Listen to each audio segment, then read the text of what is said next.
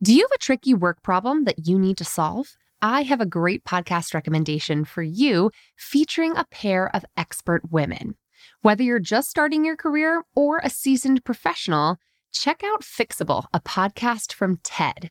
Hosted by Harvard professor Frances Frei and her wife, leadership coach Anne Morriss, the brilliant duo provide honest, actionable advice to help you navigate everything from a gaslighting manager to returning to work after parental leave. They'll leave you feeling empowered and ready to act. Listen to Fixable wherever you get your podcasts.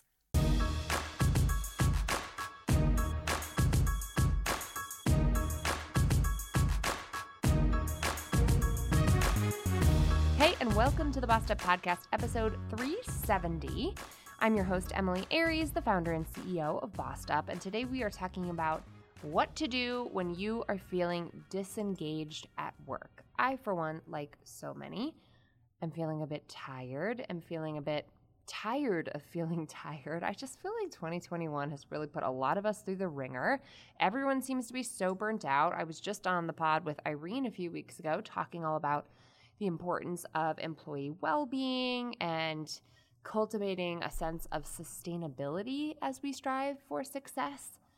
But all of that is easier said than done. You know, we know that Gallup has found the US workforce in particular has continued to experience disengagement. In Q1 this year, um, Gallup surveyed 14,705 US employees, both full time and part time.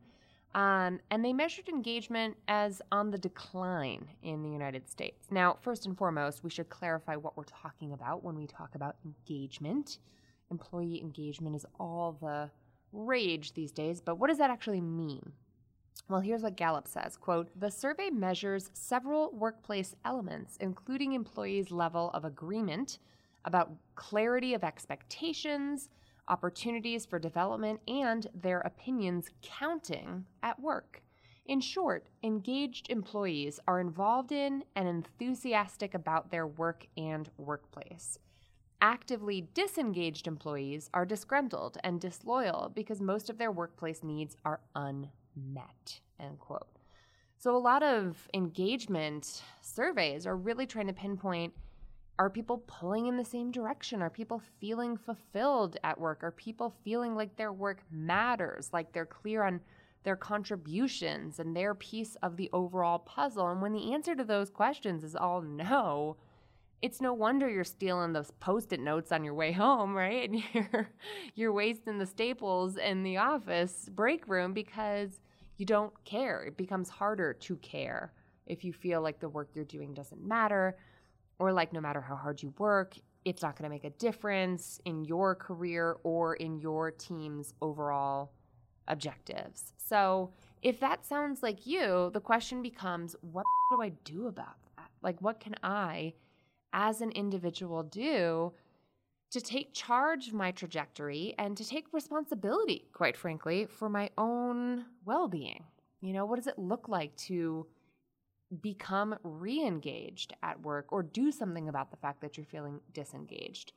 So, if you have gone from feeling like engaged and excited about and fired up about your work to now feeling strongly less so, or feeling frustrated and burnt out, you know, then this is something that requires your attention and action. And to be clear, that's different than feeling depressed or chronically anxious. So if you're struggling with things like anxiety disorders or ADHD or depression, that is characterized as much more significant than just what's happening at work. So, the first challenge you face is to really ask yourself what is it that has changed for me? Do I feel disgruntled and disengaged ever since my role got reshuffled in the giant reorg that we just went through? Or do I feel like m- my mood has, on the whole, shifted no matter whether it's personally or professionally?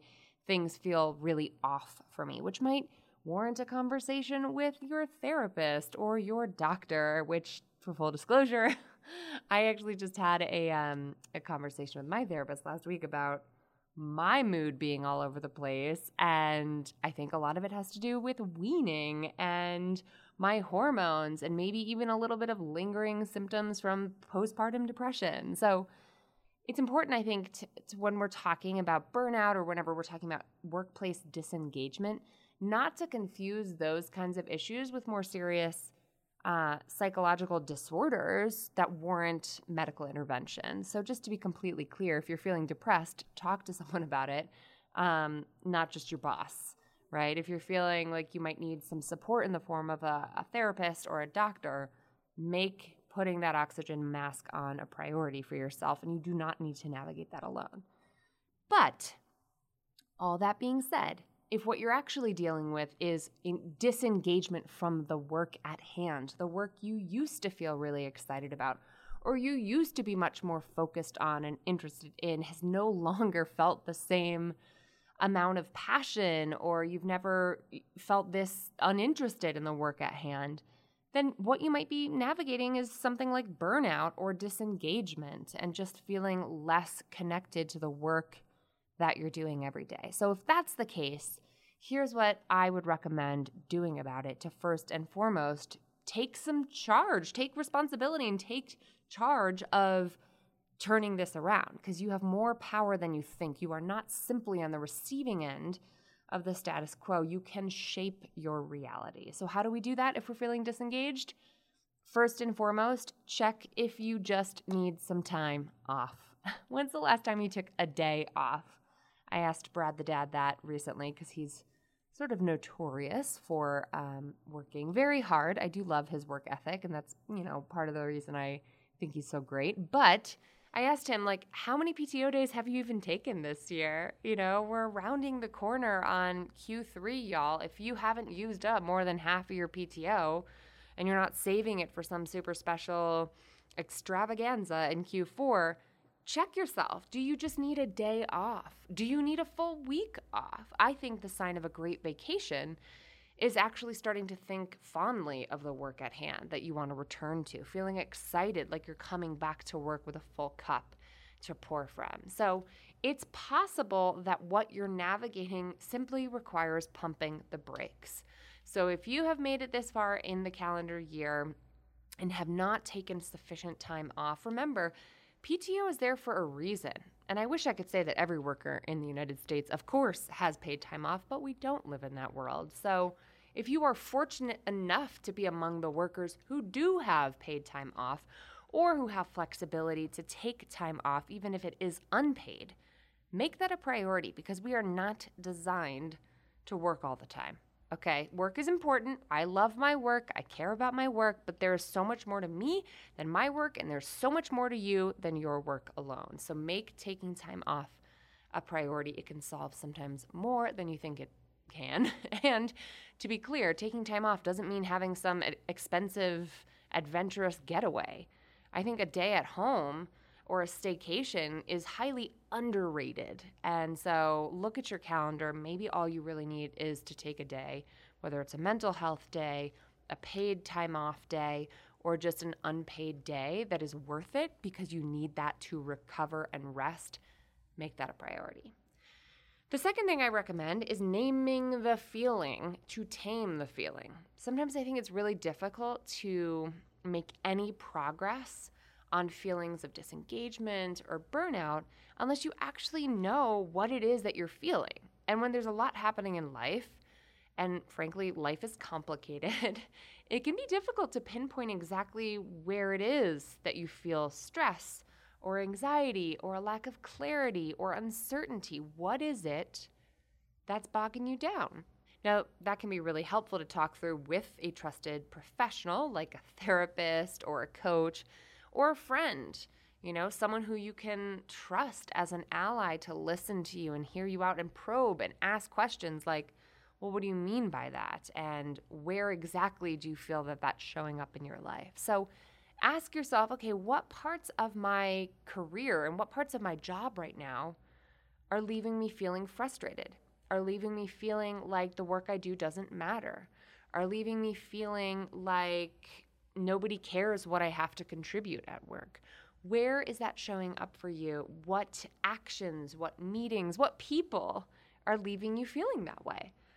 When you audit your workplace and your work role for those areas that are just not lighting you up and feeling like they're weighing you down, you can better identify if the solution is to get more work on your plate or take work off your plate because I have seen disengagement show up in two very polar opposite forms among women in the bossed up community, right? For a lot of women I know, if you are feeling underutilized and bored and like you're just sitting on the bench, one of my friends um, partners was hired for an aerospace engineering role he was really excited about, only to sit on the bench throughout about, I don't know, six to 12 months of bureaucracy when there was a ton of red tape um, being navigated just to get his role actually started. I mean, he literally was doing nothing at work uh, or at least felt like he was doing nothing and they didn't know what to do with him.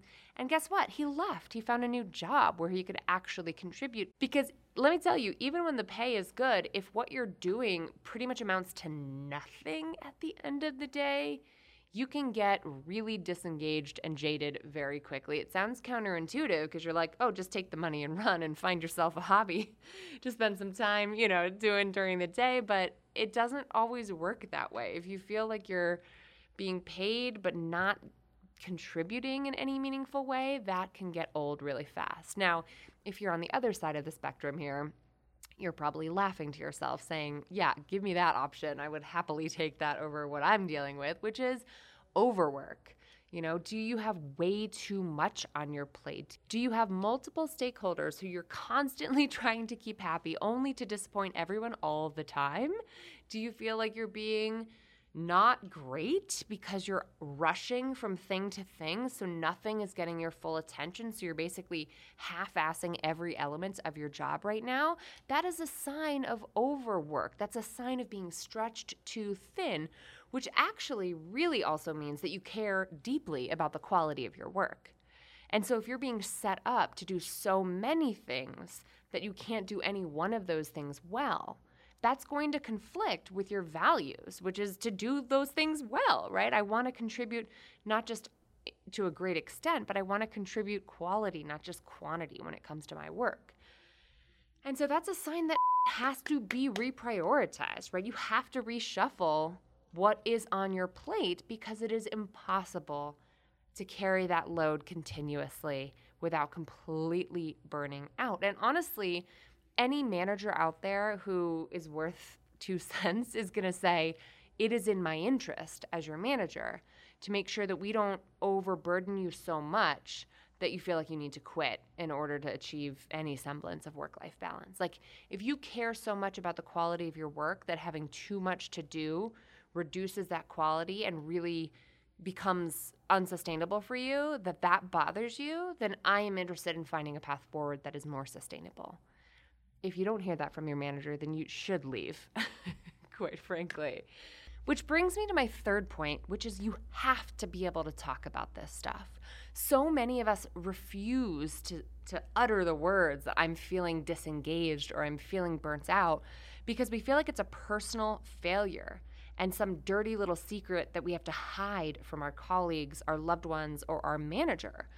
Now, I'm not saying it's safe in every workplace to speak freely all the time. That kind of psychological safety is earned, uh, you know, through trust building and through a manager who makes it actually okay for you to mess up sometimes or just not be at 110% all the time and not feel like your job is in jeopardy when that's the case.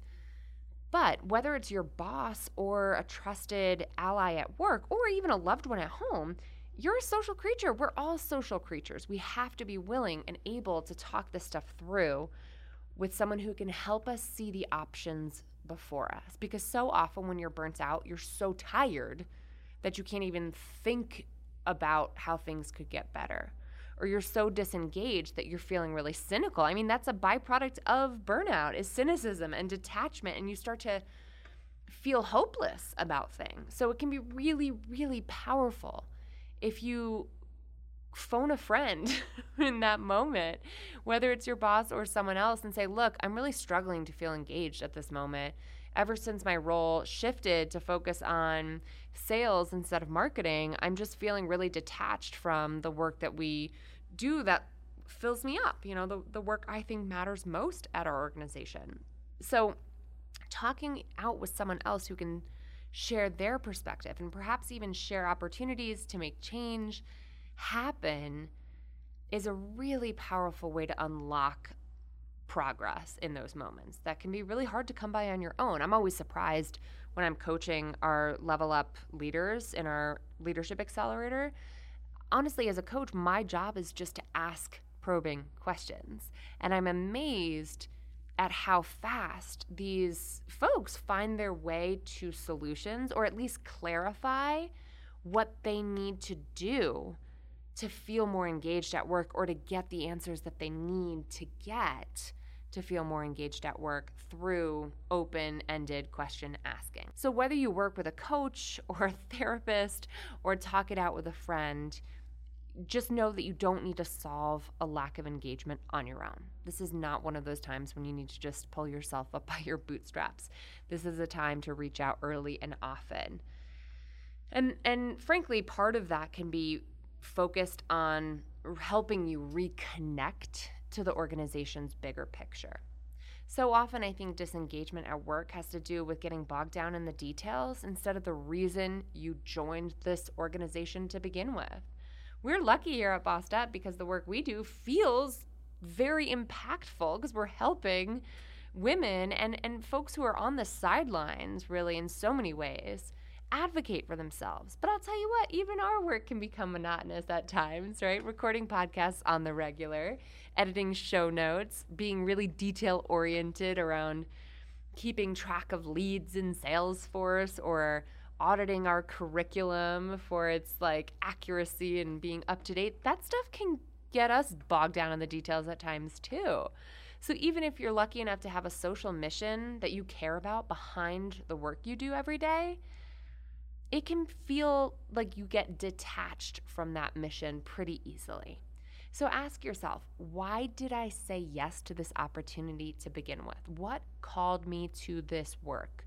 And if the answer was a paycheck, I understand why you might be disengaged because money can only make you happy for so long, or the promise of a promotion can only keep you, you know, hanging on for so long. Whatever whatever got you into this organization reconnect with that bigger picture. Maybe that means catching up with direct clients you've served in the past, seeing the impact of your work, reconnecting with your colleagues and the overall organizational mission. Even in a remote first workplace, I have seen so much engagement stem from in person retreats, staff conferences, or just meetups. So if you need to find a way to re engage with your colleagues, your clients, your constituents, whoever it is that you serve through your work, do that because statistics and numbers and metrics and KPIs will only keep us going for so long. I think we all need to know the story behind the importance of the work that we do to feel like it really matters. And if it doesn't matter to you, admit that. If the work you're doing truly at its core does not make difference in the world that you want to be a part of, that's an okay thing to admit. It just means you might need to do something to change that because not all of us derive a sense of purpose from the same thing that happens to yield a paycheck. But having a sense of purpose is not optional. So if it's not happening at your nine to five, that's okay. Make sure it's happening somewhere in your civic life, in your parenting life, in your family life, whatever that might look like, in your neighborhood life, in your personal life, in your artistic life.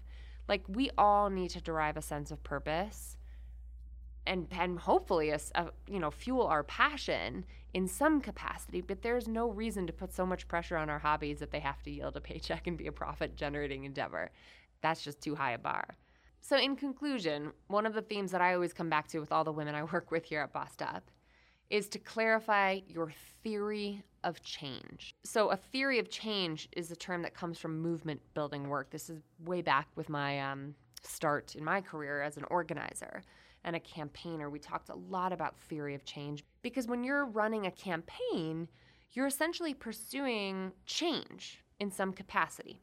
I believe if I help elect this person, this outcome will happen. We'll have more reform when it comes to political fundraising. I believe if we pass gun reform, we will have fewer lives lost in school shootings. Or I believe that if we, um, you know, help women with leadership development, we will see more women in leadership positions across male dominated industries. Every one of us, whether we're aware of it or not, in our work, we have some sort of theory of change. So if your theory is, you know, if I stick it out here, I think I'm on the trajectory to get a promotion, and that's to yield a ton of engagement for me and a ton of excitement and an opportunity here that I'm really fired up about. So, I would ask you if that's your theory to know that you're heading in the right direction at this current workplace because you've been promised a promotion. What evidence do you need to see to know that you are actually indeed making progress on that theory? Because right now it's just a theory. I think if I stick it out here, I'll get a promotion by the end of the year. What do you need to see change? What evidence do you need to be able to point to to believe in the validity of that theory? And let me tell you, it might not be a promotion.